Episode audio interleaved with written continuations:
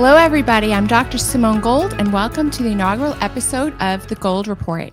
This is where we expose what needs to be exposed, we blow the whistles, and we bring you the facts. One set of facts, true today, true tomorrow. Very excited to start this with you. I'd like to introduce my co host, April Moss. Let me tell you a little bit about her. April is a former mainstream media news anchor who was fired for being a courageous whistleblower. As an advocate for the First Amendment, medical freedom, and individual rights, April rose to national prominence when she exposed her employer, CBS 62, live on air for engaging in discrimination and lack of objectivity in a much anticipated interview with James O'Keefe. April was promptly fired from her career. By the way, April, we could talk about that for a whole episode. Sure could. Um, in mainstream media, but her actions helped reveal the entrenched bias and discrimination in newsrooms around the country. So she's really a perfect co host. Those of you who already know me, I am the founder of America's Frontline Doctors and Gold Care. And I blew the whistle also in 2020 to just expose all the medical corruption and the lies from our government. So we're going to bring a lot of that information to you directly today.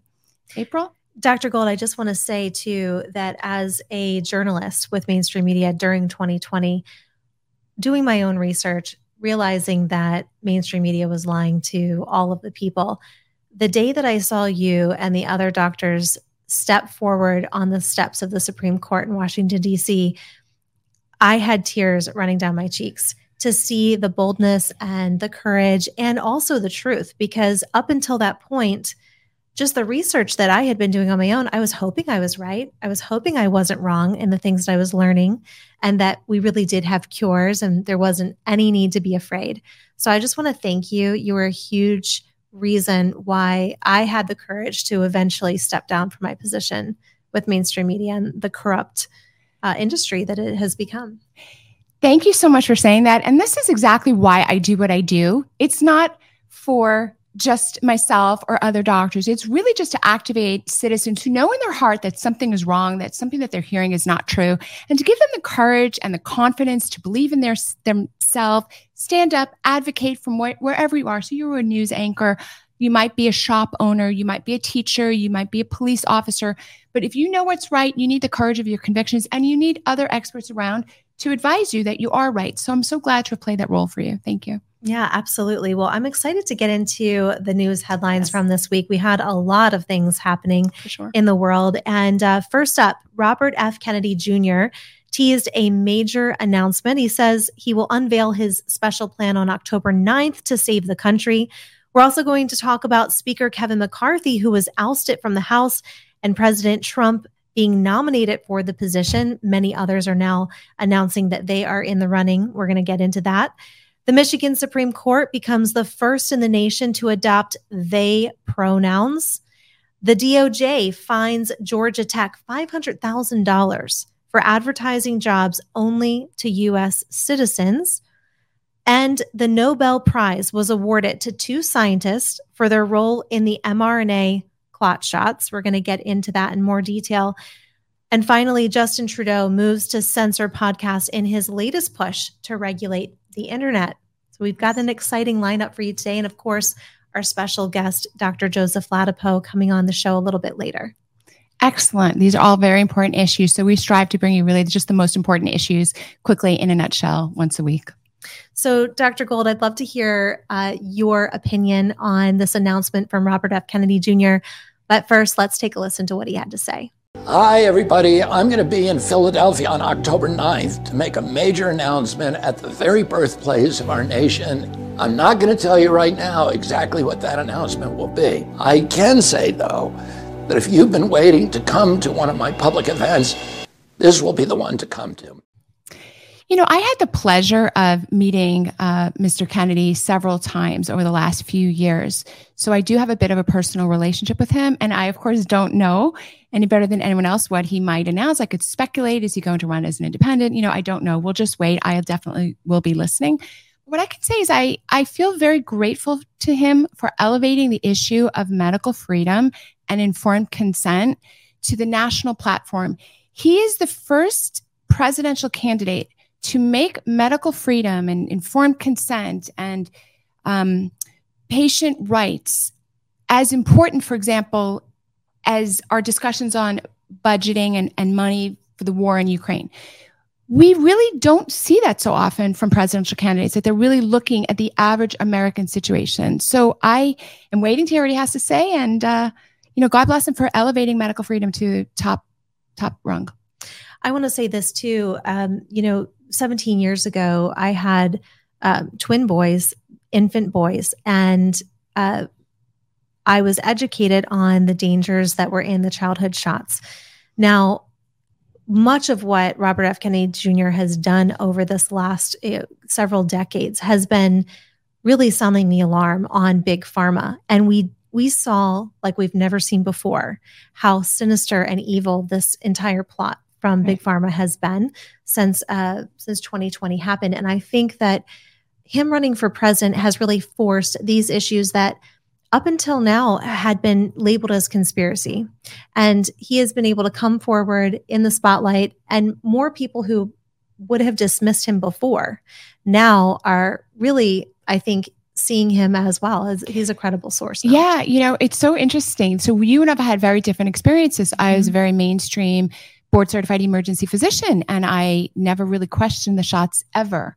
So it's kind of funny when they label me anti-vax because actually I've taken every vaccine that was possibly offered. And I was also required as an emergency physician to even take the influenza shot every year.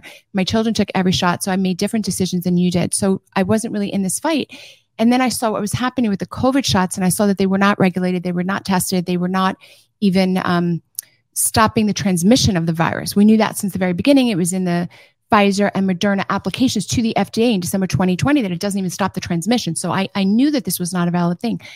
But Robert Kennedy taught me something so eye opening that I really want to share it with the audience. We all tend to think that Pfizer, Moderna, Johnson and Johnson are perhaps pushing these shots because they make a lot of money, and that's true. But what if they are also benefiting financially from the downstream harm of suboptimal pharmaceutical products. He's the first person who suggested that to me. And I'm not telling you what to think. We won't ever do that on the Gold Report. But I'm suggesting to you that it was very eye opening comment that he made to me that if indeed pharmaceutical manufacturers give you a medicine, and much of the time, prior to the COVID shot, much of the time the item worked, for example, but sometimes it didn't. And sometimes it caused an adverse reaction or downstream ill effect. And then they sold you the treatment for that that was super eye opening to me because then we're not just talking about the billions that they made from the shots. We're talking about the multiple, multiple billions that they would make for the treatment of the negative effects. So yeah. I'm, I'm just sharing with you that that is something he taught me. That's it's incredible, and I'm really excited about him, and and certainly we'll be watching on yeah. October 9th for what he's going to say, and we'll be covering it on the show as well next week. Uh, you know, another big announcement that happened was something that is unprecedented Speaker McCarthy being ousted from the House. It's never happened before. And uh, President Trump being nominated uh, for a Speaker. Here's what he had to say regarding that. a lot of people have been calling me about Speaker. All I can say is we'll do whatever's best for the country and for the Republican Party. Would you take the job? people. Would you take we have some great, great people. You know, I like talking about this issue because everyone thinks of me as a doctor, and sometimes I worry that people forget that I'm also an attorney. But this is a fascinating story. So you might have heard this. I, I think about a year or two, a year, year and a half ago, people were toying with this idea: could Trump be the speaker? So we did a little investigating, and it turns out that you can be Speaker of the House even if you're not a sitting congressman, which is actually very interesting. And it's actually come up in our nation's history a few times where they have tried to put people forward um, for that speaker role who were not sitting congressmen. And it's never actually happened.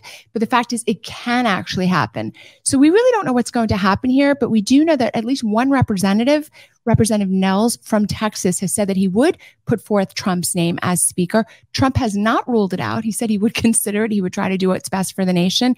So we're going to see that, you know, what happens there. It's kind of interesting. He is also flying to Washington, D.C. next week to make his pitch uh, in front of the House. So that'll be interesting as well.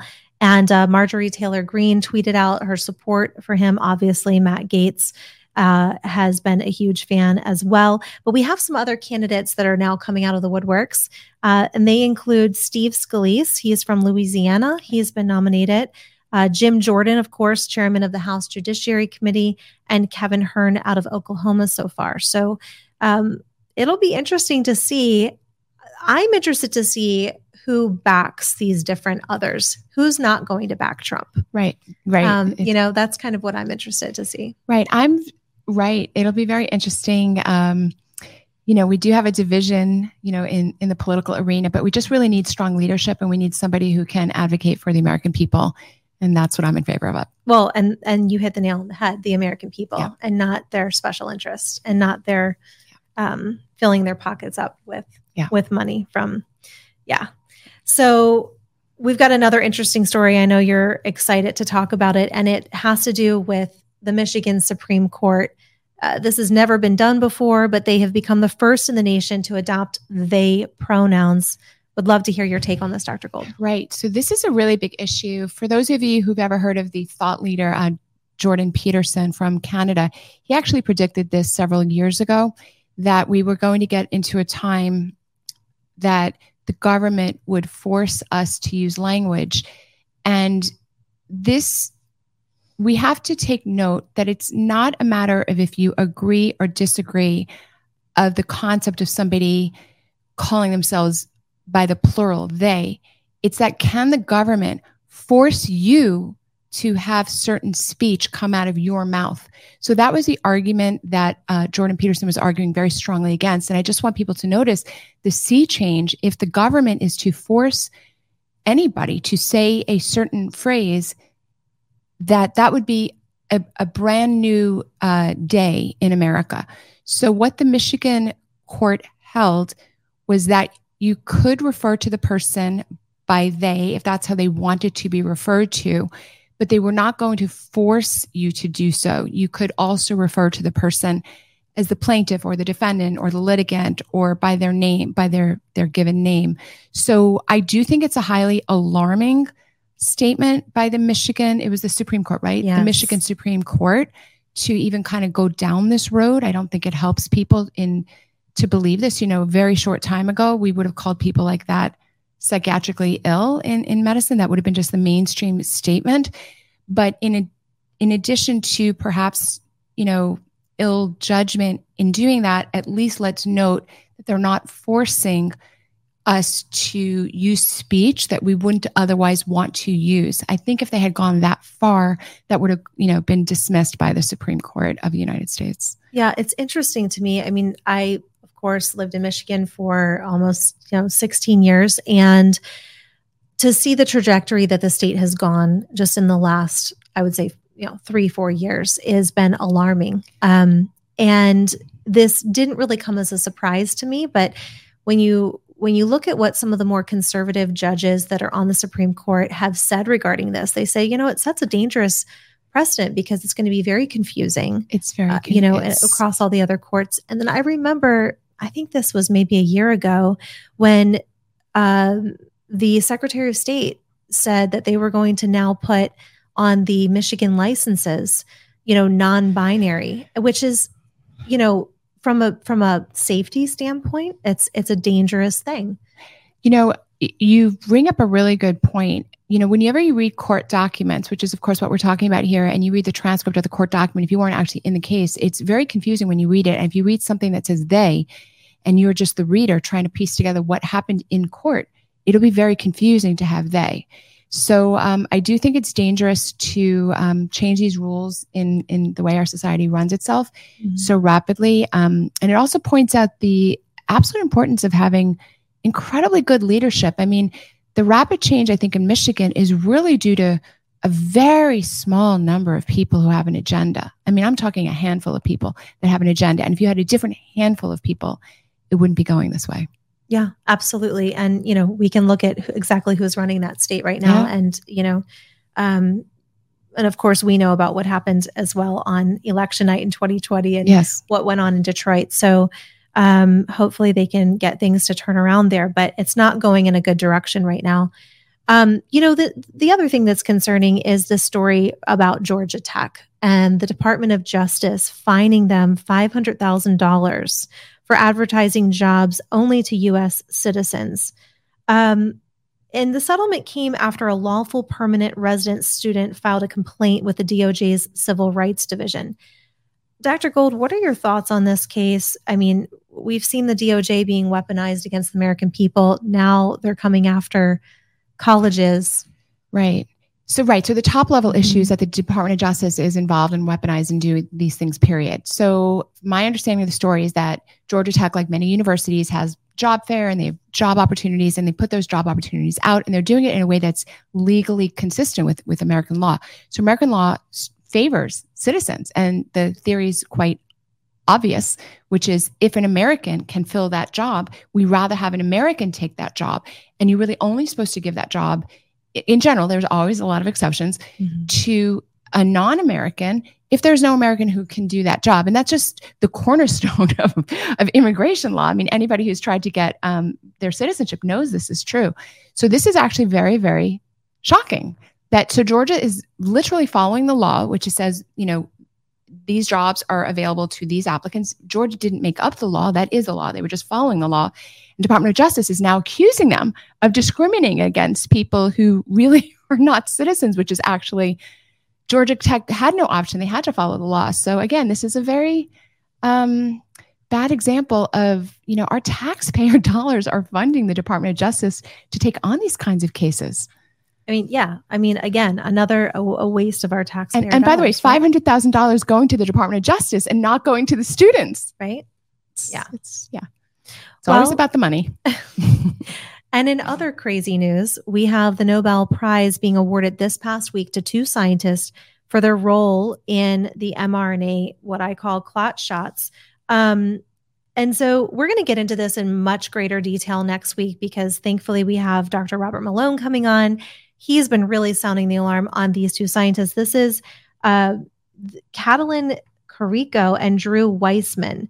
And what we know so far is that there were a lot of donations um, that were given to these people and um, a lot of donations, money going on between the Nobel Prize uh, awarding group and and these labs, these facilities where they were working out of. Um, and we're going to get into more details next week, but we wanted you to be aware that uh, it's just interesting to me, right? Two scientists get awarded a Nobel Prize for something that has caused more people yes. to die. I think that that's the funniest part of that story right? is if I had been near um, the invention of this thing, I would be running for the hills and I wouldn't want any credit whatsoever right i so yeah this we're living in crazy times april yeah it's um it's it's really interesting and and again i think we're gonna we're gonna actually dive into yes. with dr malone exactly the technology that these scientists uh, developed and why he says you know if anyone should be getting a nobel prize it should be robert f kennedy jr is what he was quoted as saying ah, yeah. But our last uh, headline news story is on the censorship of podcasts out of Canada. So I know this is one that you're really passionate yeah. about. I'm passionate about it as well. Uh, but yeah, Justin Trudeau, and and again, this is the Canadian government saying we're doing this for the better good, for the greater yeah. good. Yeah. So this is where it all begins and ends, and this is the number one issue that everyone hearing us needs to pay attention to is the silencing of your voice, the silencing of other people's voices. So we have elite power players who, for whatever reason, have decided that they are the mommy and daddy of the world and they are going to control what information can come into your ears. This always ends badly. We have done this experiment throughout the eons in human society. It never ends well. If you don't like something and you don't want to hear it, you can change the channel. You are not forced to listen to anything. So the end result of a power player always trying to block that information from your ears is that you won't hear the full story. They're not leaving the choice up to you. They're treating you like an infant. This is a huge problem and it's shocking to see from Canada. We saw Canada did so poorly in terms of civil rights in the last three and a half years, and it's extremely alarming. So he intends to require everybody who's podcasting to get um, essentially like a license, like a business license.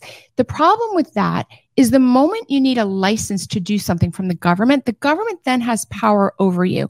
We saw this in the lockdown years. If you owned a small gym, if you owned a hairdressing salon, if you owned a small hardware store, you were told you were not essential, you couldn't keep your doors open. And by the way, as we know, Costco and Walmart and, you know, all the big chains could be open, which means that the rules are never going to be decided even handedly. It's not as though Justin Trudeau plans to censor everything. He only plans to censor those voices with which he doesn't agree. This is extremely alarming.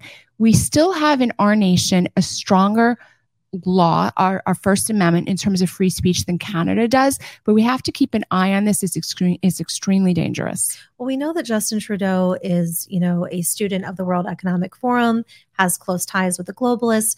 And just recently, Klaus Schwab had announced that we need to crack down on dissenting voices, dissenting opinions, and things that go against their narrative. So you know, again, if you're following, and many of our uh, people in our audience are very much aware and, and awake uh, to this globalist agenda, this falls right in line with being able to control the information that goes out. Um, so it's really it is it is sad, and I I feel bad for the the Canadians. Although I we have our own free speech, you know, infringement issues here in this country, and I wonder, you know, how much longer will it be before we hear something like this happening? So one of the one of the saving graces so far that's kept us more free than other places, although we've lost a lot of freedom, is that is really that we have 50 states. So we kind of do different experiments in different states. So Canada is really doing what Canada is doing. Uh, I'm sorry, California is really doing what Canada is doing, which is it's really playing around with free speech. So we're going to get into it in a bit, but California is trying to regulate the free speech of doctors. For example, they could never do this if, for example, doctors didn't have business licenses with the state. The doctors would just, you know, say, thank you, not interested in what you have to say. But because the doctors can earn their livelihood um, by complying with having a business license, then the government can come in and try to mess with their ability to have their livelihood based on violating a state regulation. So that's the direction Canada is going. That's the direction California is deeply trying to go. And we just have to hope, you know, and rely on the fact that we have multiple different states. And many of the states at this moment would never allow this sort of thing. But we have to always be very vigilant um, and support those free speech endeavors. I think it's the single most important issue of our time. I agree with you 100%. And um, I know we're excited about our special guest, yes. Florida Surgeon General Joe, Dr. Joe Ladapo. He is going to be joining us momentarily. Uh, but first, we have a special message for our audience. Gold Care is a doctor in your pocket. And not just any doctor, but a doctor you can actually trust. We are the replacement for the current broken healthcare system. How does it work? First, you join our private membership association which keeps the government out of your business. Then you can schedule with a provider of your choice and meet through our proprietary telehealth platform. You can schedule a visit pretty much whenever you want and you can access your chart on demand. That's it. Your provider has no conflict of interest. The doctor patient relationship is their only priority. There is no profit motive to stay sick or drug dependent or do lots of testing. We work to get you well and get you off prescription medications whenever that is possible. You pay a monthly membership, which includes one doctor visit per month, lots of wellness classes, a newsletter, and a library of information. Additional physician time is available. All costs are upfront and transparent, as it should be. If you're a person who wants to have a doctor in your pocket whom you can trust to work towards your best health, join GoldCare. If you're a business owner and you want to spend only about half of what you're currently spending on so called health insurance, but still be financially protected? Join GoldCare. If you want to actually do something to fight socialism, join GoldCare. Because you cannot be both in favor of freedom but continue to pay premiums to fund the so called health insurance system. This is how we change the system. Do something for yourself, your family, and your nation. Join GoldCare today and put a doctor in your pocket.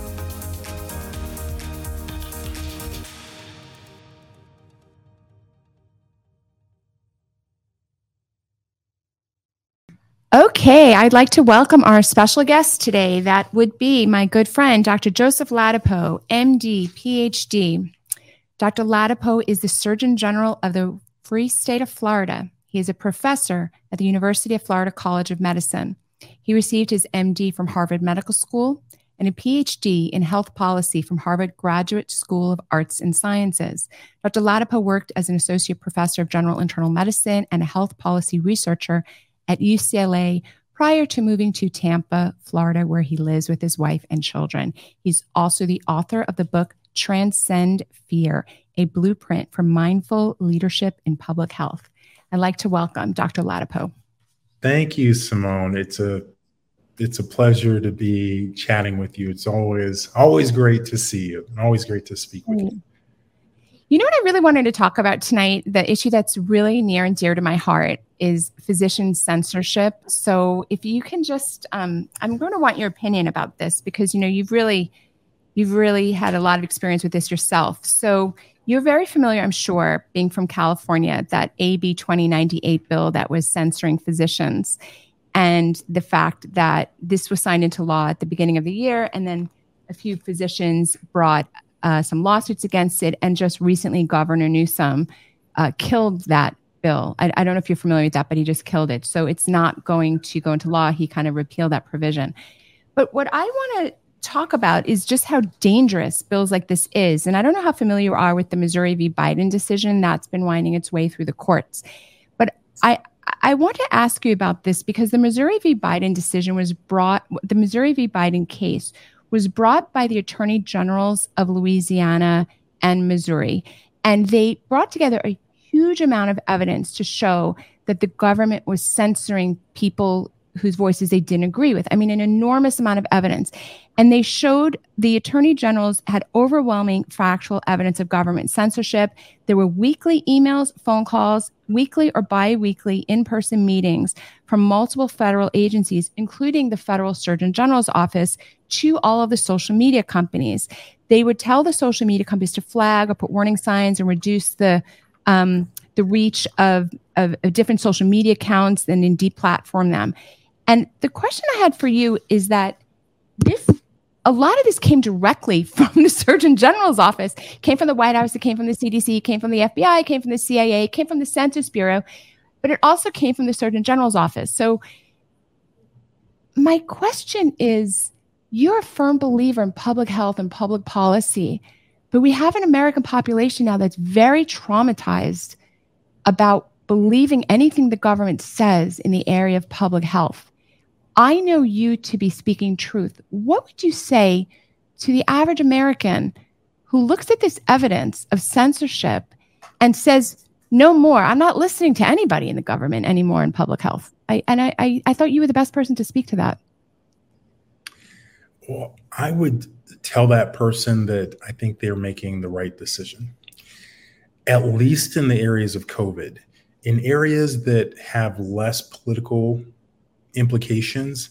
I think that you know there are good CDC reports and researchers. Say if we're talking about helminths, or if we're talking about and, and those aren't and this, I'm talking about um, worms. The, the, that's a medical term. Helminths, just for for listeners who might not have a medical background, or if we're talking about car accidents or other types of injuries. You generally, I think they're generally trustworthy in areas that are not political or that don't have political implications.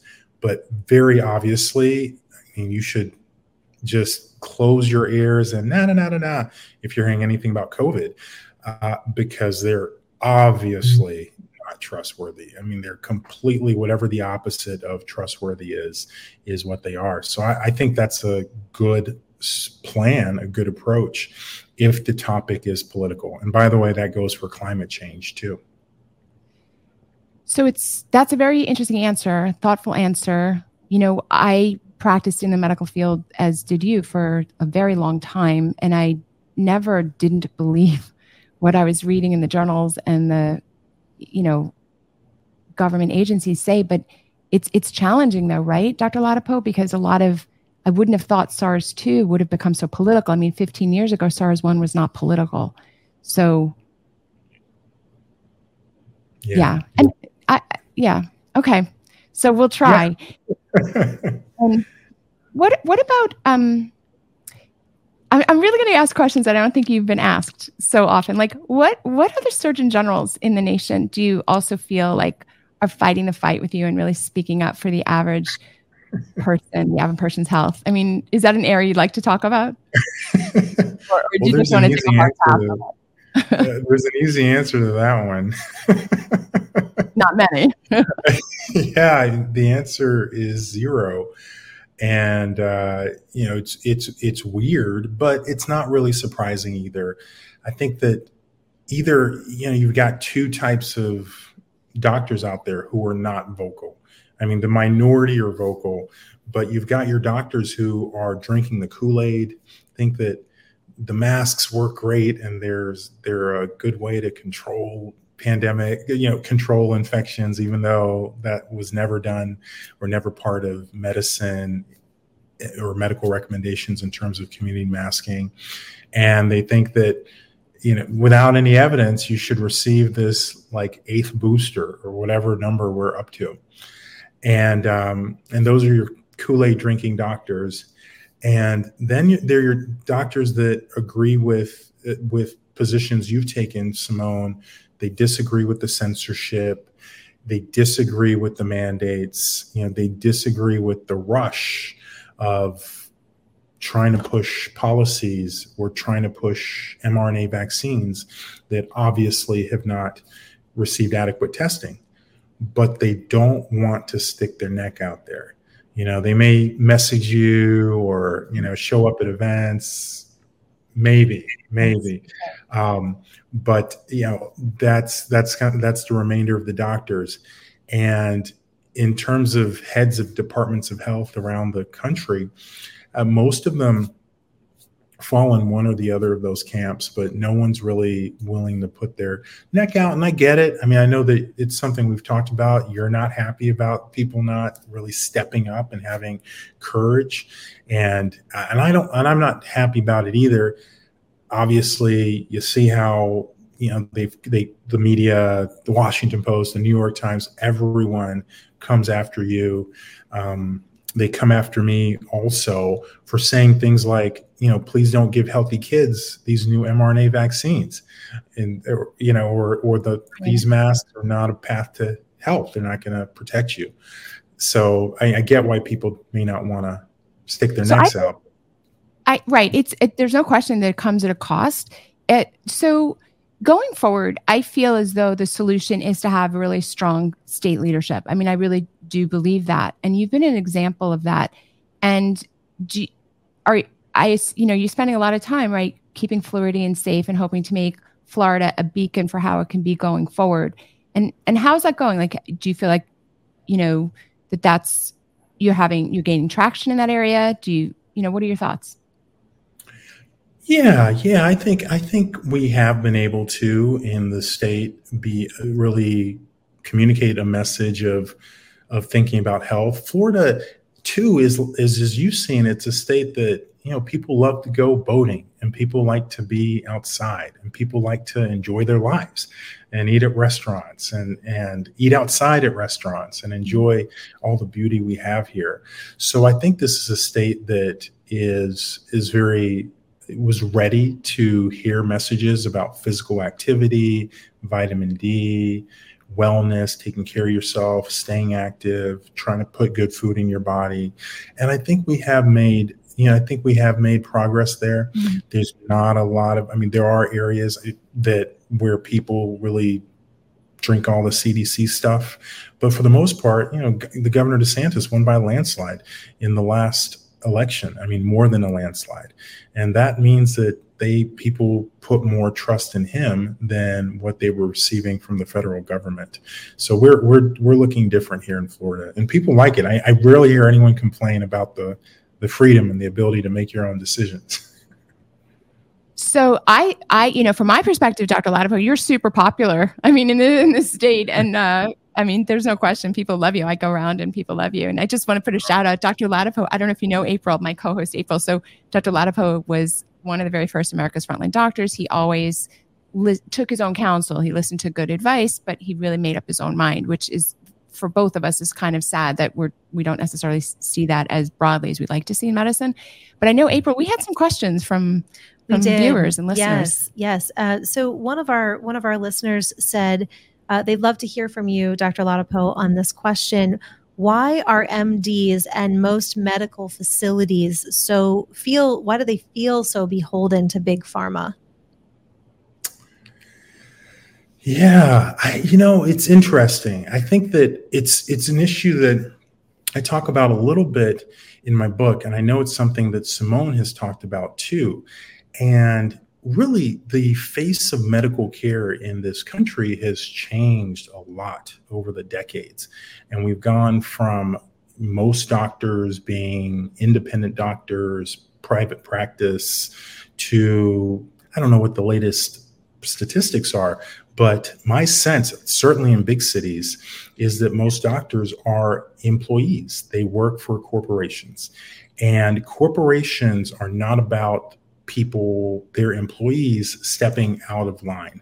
And I, I actually think that's the bigger force. Pharma's always had an influence. And frankly, they probably have more of an influence at the congressional level. I mean, they, they've had profound influence on the types of laws that have been passed, the patent protections, um, you know, the the the um, uh, the policies related to how medications are paid for in this country, and even this whole negotiation over prices, over drug prices, that was a third rail until recently. Now Medicare, just very recently, Medicare has has has now getting a little bit involved in this area.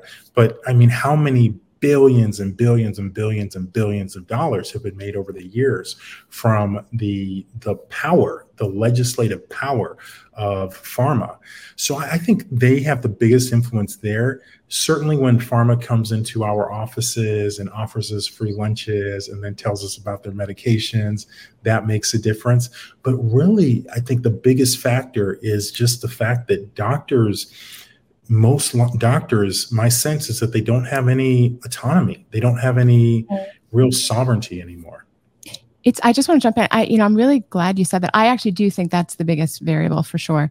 Um, I'm not certain exactly the numbers, but I think it's more than 85% of doctors are employees now. That is a huge change. My father was a doctor, and you know, here in America, and I think when he was practicing, like in the 70s and 80s, were his you know biggest years. I, I think it was around five or eight percent of of doctors were not their own small business owners. So it's interesting to hear you say that. I, I totally concur. Yeah.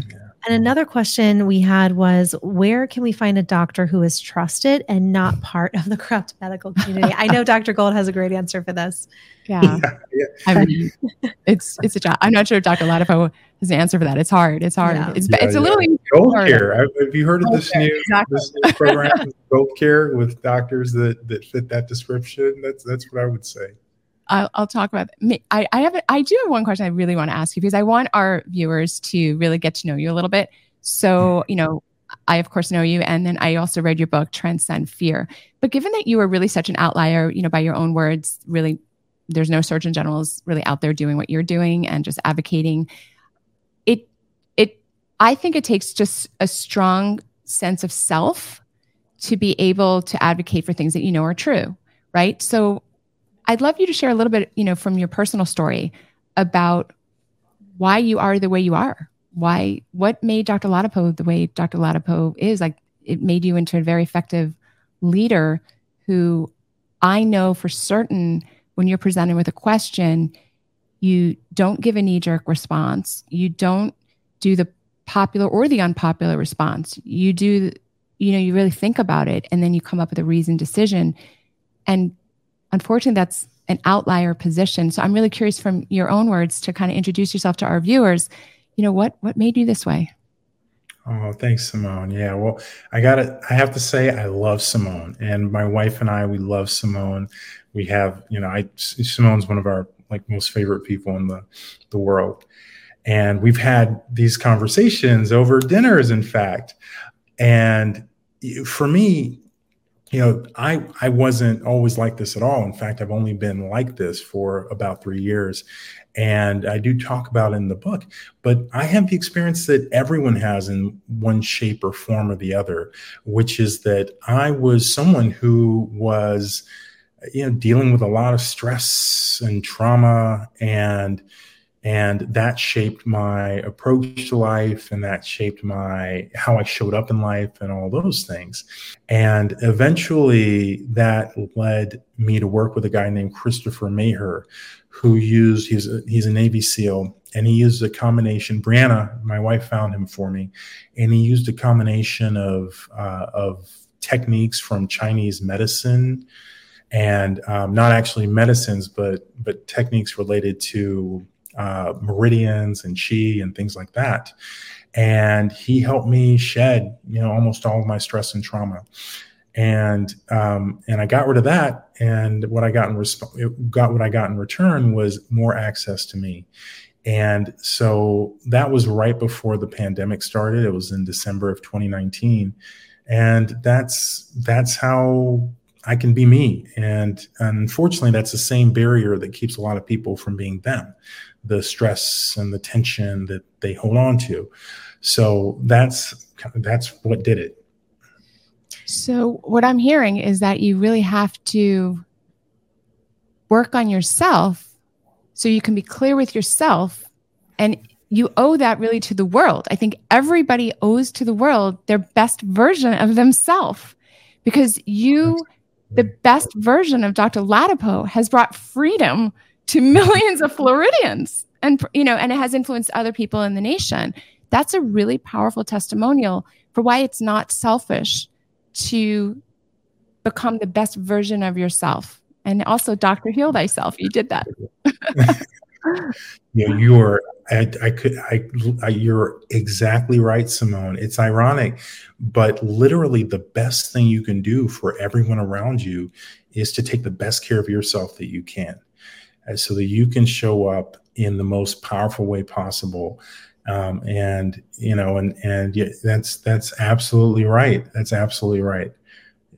Dr. Ladapo, I think it's amazing that you um, it, it, it comes forward when you're talking about how much you love your wife and what an instrumental role she's been in your healing process. And you speak quite a lot about her in your book Transcend Fear and share about some of her health issues that she had that you know you you were struggling because you couldn't help her and you guys had to go through many different specialists to get her the care that she needed. Um, and so in your book, I, am just curious uh, because what you've done, what you've been able to do, uh, standing strong and being the only Surgeon General in the nation that's being brave enough to to say, listen, I, am actually reading the real studies, and the real studies are showing that this stuff is bad. Um, so many people, not just in Florida, are grateful for you, but all across the country, people have fled their blue states to come here because Florida is a bastion of, of freedom and hope.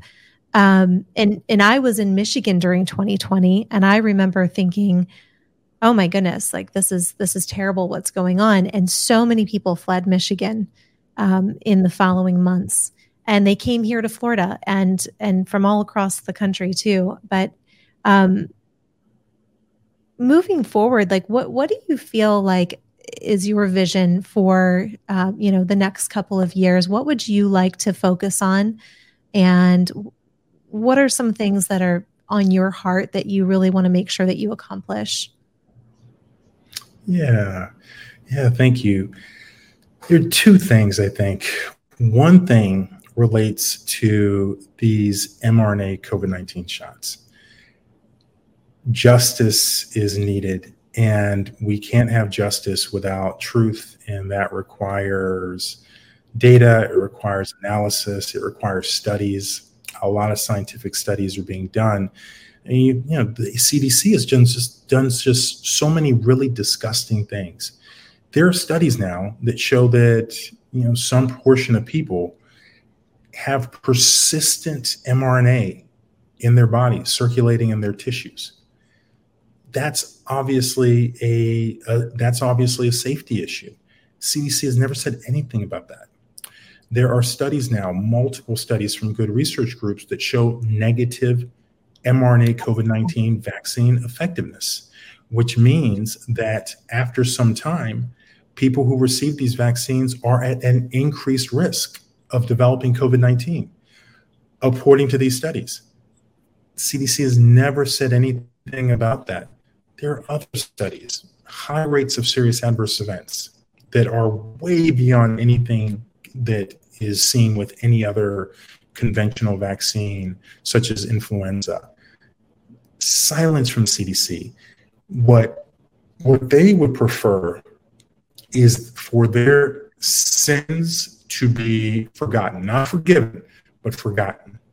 And what they would prefer is for their missteps to be forgotten. Again, not forgiven, forgotten. And that is the opposite of justice. So we are doing some work here in the in the Department of Health in Florida. In addition to that, we are trying to support dissemination of information from researchers that are finding findings that are obviously relevant to the safety of this technology oh, in its current form and its current usage. And you know, I'm I will tirelessly continue to support that. And then the other piece is I, I, I want to keep promoting health, like health first, not health as in you, know, you ask Dr. Fauci and he'll define health by how many, you know, how many shots you receive or something.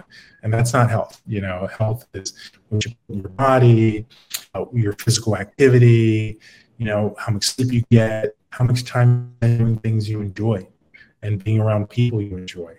You know, those that's health and really promoting that message and, and resetting expectations, if you will, from this medicalized, yucky version of health that uh, mm-hmm. that was just pounded into people's minds over the last three years. That that's another goal of mine. Oh my gosh. I am so happy you said that. It has been so long since we've even talked about things like that. Yeah. You know, what is it like to just feel healthy and be healthy and like, be the normal body weight and be outside and enjoying your life, less stress? I love that. That's a fantastic goal for Surgeon General to have. It's fantastic. Oh my goodness. Dr. Ladapo, thank you so much for joining us tonight. We're just so grateful for your time. We know that you're extremely busy and you're doing great things for the state of Florida, and more Surgeon Generals need to get on board and grow a backbone and be like you. So thank you for joining us. Thank you. What a great leader. Amazing. Amazing leadership. You can just tell just what a great, great man he is. Um, and I, I want to make one other comment about what he said, which which I think is so interesting, which is contribute, I think, to why he had a different um, response than many other doctors you know, he's a very traditionally classically trained physician. He has an MD from Harvard, a PhD from Harvard. I mean, you don't get more traditional and and, and accomplished than that. MD, PhD from Harvard, um, and very classic traditional training. But you see how open he was to alternative types of modalities. And I don't know much more than the layperson on acupuncture, for example. And he's talking about chi. And I, you know, I am not an expert at this, but you see how open minded he is you know, he doesn't just yeah. throw something out because it wasn't something that he had so much experience with. And I really want that in our leadership. I want our leadership to look at our problems, to look at the facts on the ground and just be open minded and not come at it like Justin Trudeau, which is we're not going to listen to something. We want people who in our leadership are open minded. Yeah, absolutely. And I think that's what the, the, the people want, you know, that they're seeking out alternatives to the traditional medicinal model, right? And they're looking at natural remedies and chiropractic care and uh, exercising and all of these things. So um, it's what the people want. And I think if we get more doctors on board with that, and of course, Gold Care is a great place to do so. Exactly. Um, but we have saved the best for last. We have um, compiled a special video um, over the next course of uh, the next 12 weeks. Every single week, we're going to be unveiling what we call the dirty uh, disinformation dozen. The, dead, the, the deadly. deadly. disinformation dozen. So I just have to share with yeah. where this came from. So the government came out with a list, and it's called the disinformation dozen, and they put out this this kind of hateful list to embarrass people and to slander them and just hit them with slime, etc. And they said that these people, every time they would be quoted, they say, "Oh, they're a member of the of the disinformation dozen." And it was it was an attempt to discredit them so that you the viewer wouldn't listen to them because they were being uh, pre-identified. Well you know who's number one on that list is actually bobby kennedy jr he was the number one source for the government of, of purveying you know disinformation. So um, we're back at them and we created the deadly disinformation dozen these are the list of the 12 most egregious people who really have set into place um, policies in an attempt to kill you. Yeah, I'm going to say that to kill you. Yeah. And we're going to start with uh, number one on that list. Yep. Number one, Anthony Fauci. Let's take mm. a look. The White House pointed to an aggressive online misinformation effort by a handful of bad actors. Misinformation on social media is killing people. Do you agree? Best way for me to prevent getting an infectious disease is what? Um, wearing a mask? No, um, no, no. Right now, people should not be walking. There's no reason to be walking around with a mask. Should you be wearing two masks or one mask? There's nothing wrong with people wearing two masks. Can we make a general recommendation that doesn't have scientific basis yet? No. Please wear a mask. The optimal degree of protection when you get infection is to get vaccinated. No, if she got the flu for 14 days, she's as protected as anybody can be because the best vaccination is to get infected yourself. If you're vaccinated, you really don't need to worry about getting it in a way that's serious or transmitting it. The risk is extremely low of getting infected, of getting sick, or of transmitting it to anybody else. When people are vaccinated, they can feel safe that they are not going to get infected. Dr. Fauci says he has COVID again for the second time in two weeks. Does the vaccine make you worse? Well, well, the latter part of what you just said is untrue. You don't get worse results from vaccinating. It's the worst possible thing you could do is vaccinate somebody to prevent infection and actually make them worse. No question that there will be a challenge to the coming administration in the arena of infectious diseases, but also there will be a surprise outbreak. But also there will be a surprise outbreak. Anyway, so let me just go on about NIH lifts funding pause on gain of function research.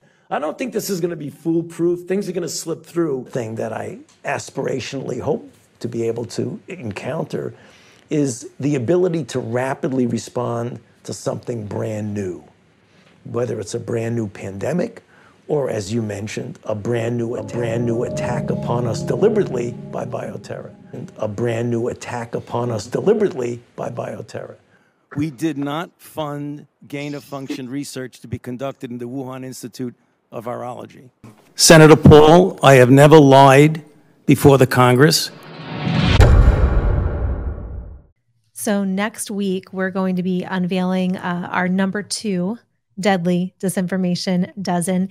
And uh, between now through the end of the year, we'll be unveiling uh, another one. So, each week, look forward to that as we conclude the Gold Report. And it's been a really great time with you today, Dr. Gold. Thank you. Absolutely. It's going to be so much fun week after week. If you have any ideas who's going to be number two on the Deadly Disinformation Dozen list, please write to us and let us know, and uh, we'll see if you're right. You know, we do have another 11 to go through. I just want to say the Gold Report one set of facts, true today, true, true tomorrow. tomorrow.